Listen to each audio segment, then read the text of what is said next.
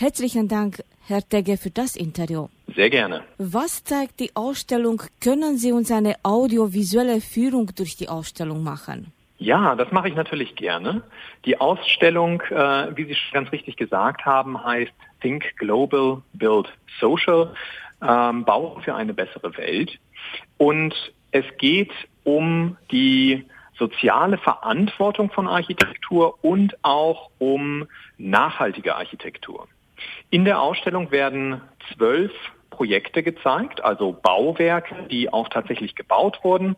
Die meisten von denen in Entwicklungsländern, aber nicht alle. Und alle diese Gebäude widmen sich mit kreativen, praktischen Ideen, äh, Problemen, die in der heutigen Welt äh, vor allen Dingen sozialer Natur äh, vorherrschen und liefern dafür Lösungen, die auch für uns hier in Europa interessant sein können. Die Ausstellung ist gegliedert in verschiedene Themenbereiche. Einer zum Beispiel heißt Material, ein anderer Wohnen, ein weiterer ist Partizipation. Und in jedem dieser Themenbereiche gibt es dann Beispielprojekte und ähm, äh, verschiedene Herangehensweisen, um äh, besagte Probleme zu adressieren und zu lösen. Ich kann Ihnen dazu gerne mal ein Beispiel geben.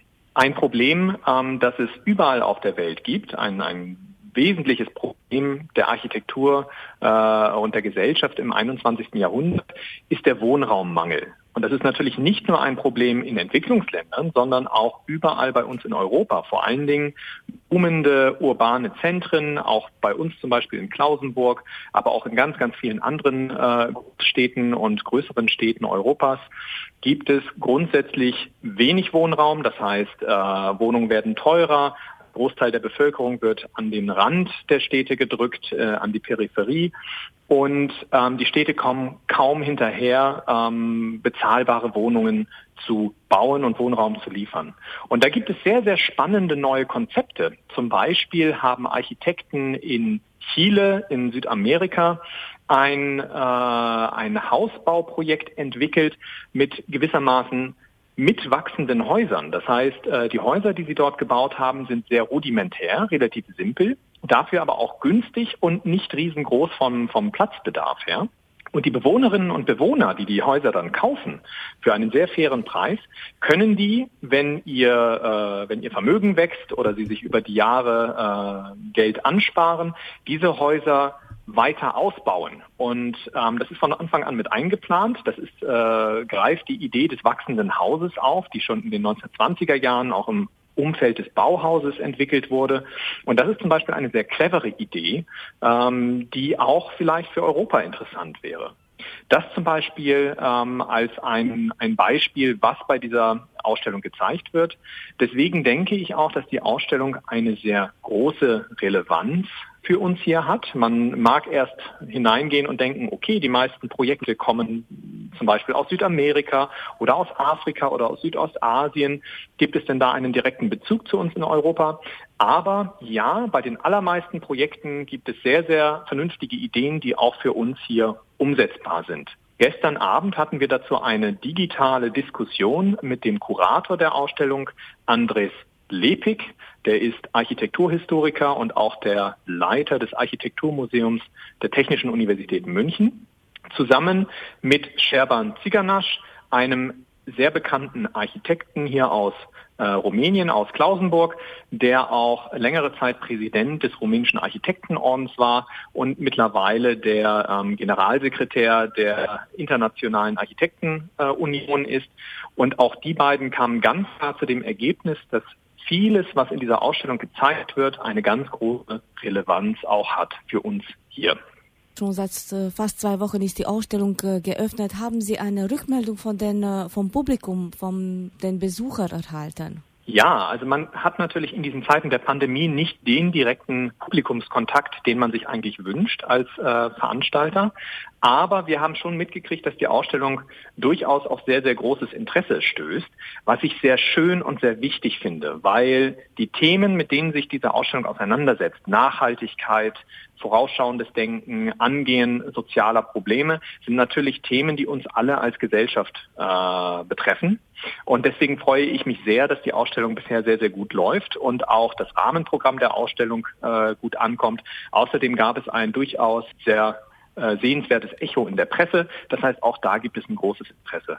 Und das spiegelt auch ein bisschen die Trends in der Architekturwelt wider, weil dieses Thema der nachhaltigen Architektur, der sozial engagierten Architektur ist eigentlich noch ein sehr, sehr neues, aber es entwickelt sich mehr und mehr zu einem äh, wichtigen Thema. Und auch junge Architekturstudentinnen und Studenten träumen nicht mehr unbedingt davon, Star-Architekten zu werden und äh, große Opernhäuser oder Stadien oder dergleichen zu bauen, sondern eventuell sich auch ähm, Projekten zu widmen, die vielleicht ähm, kleinerer Natur sind, so gesehen, sich aber auf eine ganz andere Ebene skalieren lassen und einen viel, viel größeren Impact auch bei der Bevölkerung haben.